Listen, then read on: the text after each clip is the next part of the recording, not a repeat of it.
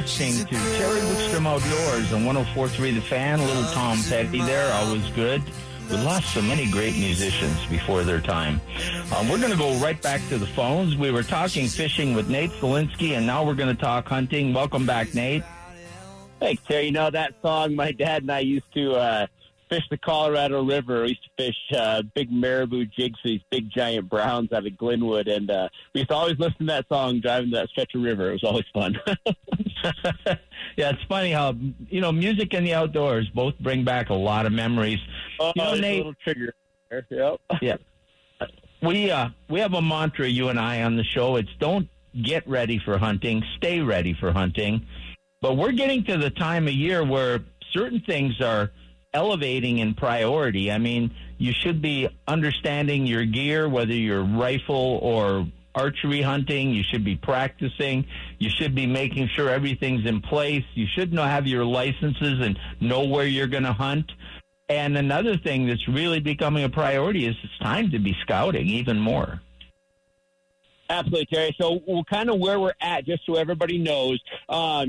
Licensing is one of the big things, right? So there's always options of how you obtain your license. We have the primary draw that all our big game, you know, holders apply for in April, basically the first Tuesday in April. Everybody applies, you know, you're excited, you get those results. Then we have the option of the secondary draw. Those tags were due a week ago, and they were all came out in the last 2 days. So as of yesterday afternoon, 100% of the results of the secondary draw are now out. So I know a lot of hunters were not successful or didn't have a plan after the first, and they were really counting on the second. At this point now, you should have your option. So obviously we have one more opportunity coming up in August where hunters will have the leftover list, right? So you'll start to see whatever's left over, opportunities there, or you're looking at one of our over-the-counter hunts, especially for elk, you know, archery, second, third rifle. But regardless, by now you should have a really good idea. I wouldn't count on the leftovers. You have a good idea of what you're going to do. You're either going to hunt, you know, over the counter, or you have your tag in hand. So number one, it is time to start planning because now we know what licenses are there. So number one, you have that plan.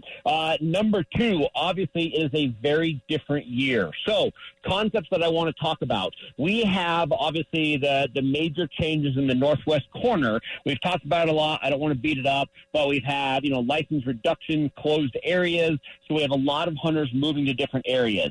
Colorado Parks and Wildlife has also done more closures this year in calving areas. And I think this is a great thing. As much as I hate to see some of our Forest Service roads not be accessible in the spring during calving, but those roads will open up here soon. But we've had some road closures due to the calving. And I know a lot of hunters have struggled with that. So it's education, right? So that's one of those things that I tell people, hey, if you're getting out there scouting, know the area, know what roads are open, know your access point, all that kind of stuff. So we're kind of talking about that. And number three, obviously we have more moisture than we've ever had. There's still a lot of snow in the extreme high country like we talked about during our fishing segment.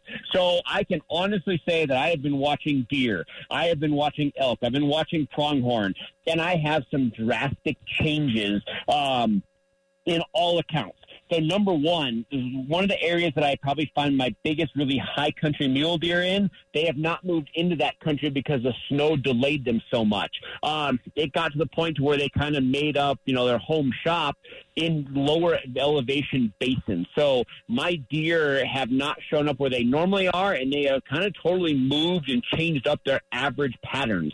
I found them. I am back on track, but it took me several weeks to dial in where my big deer were at due to some of the snowpack in the areas I'm at. Obviously, we don't have that snowpack statewide, so some of the areas where you might be, you might not see that. But regardless, if you have not been out scouting, I would not say this is one of those years that you're trusting old information, old migrations, old habits.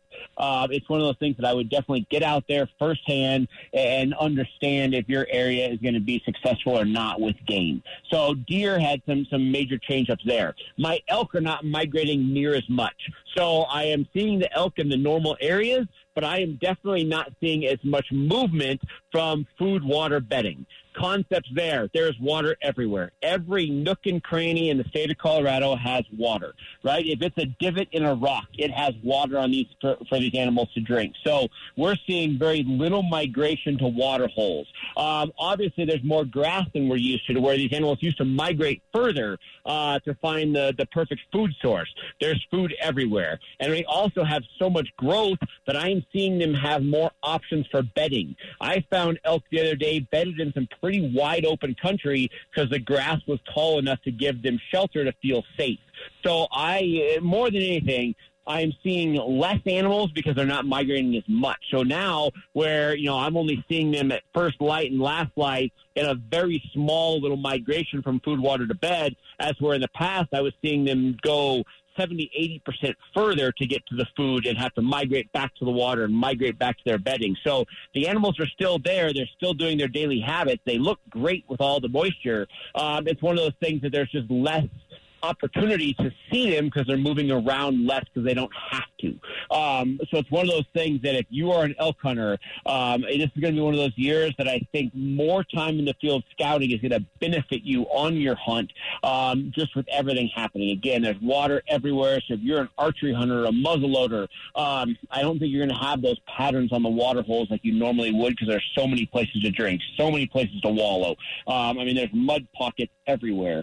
So those are probably the biggest change-ups as far as animals go. You know, we have area closures, we have some road closures, we have less migration, so a lot of stuff happening. I can also say on the pronghorn front, I went out to kind of Kiowa, and I couldn't access 4 or 5 of my fields, and I couldn't access a handful of the walk-in access areas.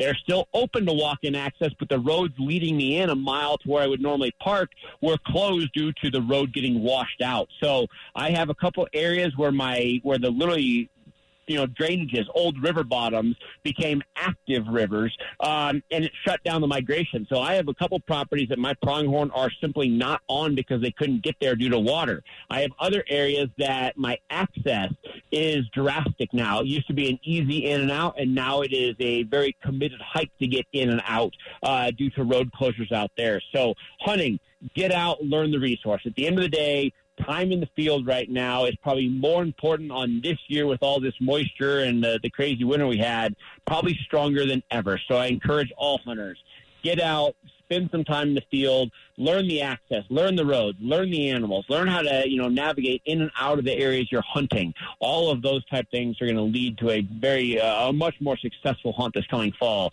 just by getting out there. And then kind of on the gear side, and we'll kind of talk about all this. I personally really like to shoot a certain round out of a 300 Win. 300 Win is a caliber that I shoot a lot of animals with. I love hunting with it. And I went to about 10 retailers in the last couple days, and I cannot find that ammo. So even though we've bounced back from kind of the big COVID push with stuff, some things are still not available. The reason I say this, if you shoot a particular caliber, a certain bullet, do not count on it being there. Go out now. Go to your retailers. Find ammo. If you can't find it and you're going to switch ammunition, switch now to where you have all summer to shoot, get comfortable, learn that bullet, learn how it flies, learn the ballistics, all of that type thing. So if you're getting gear, get it now so you can be trained with it for hunting season. Get out scouting, learn the resource. All of those things are the simple things that lead to a successful hunt this coming fall. We're really out of time, but I want to make a couple points real quick. One is, if we all of a sudden turn hot and dry, we're going to have to really watch how these conditions unfold. We're very seldom this wet this late into the year, but things could change in a hurry, especially drying out of undergrowth. So I think you're going to really have to be on top of that, don't you? 100%. We have so much. Yeah, it's just a lot of stuff happening. I think planning your days to get out at least every 2 weeks, even if it's just for a couple hours, is what I would suggest to everybody out there. And last, what do you got coming up for activities real quick?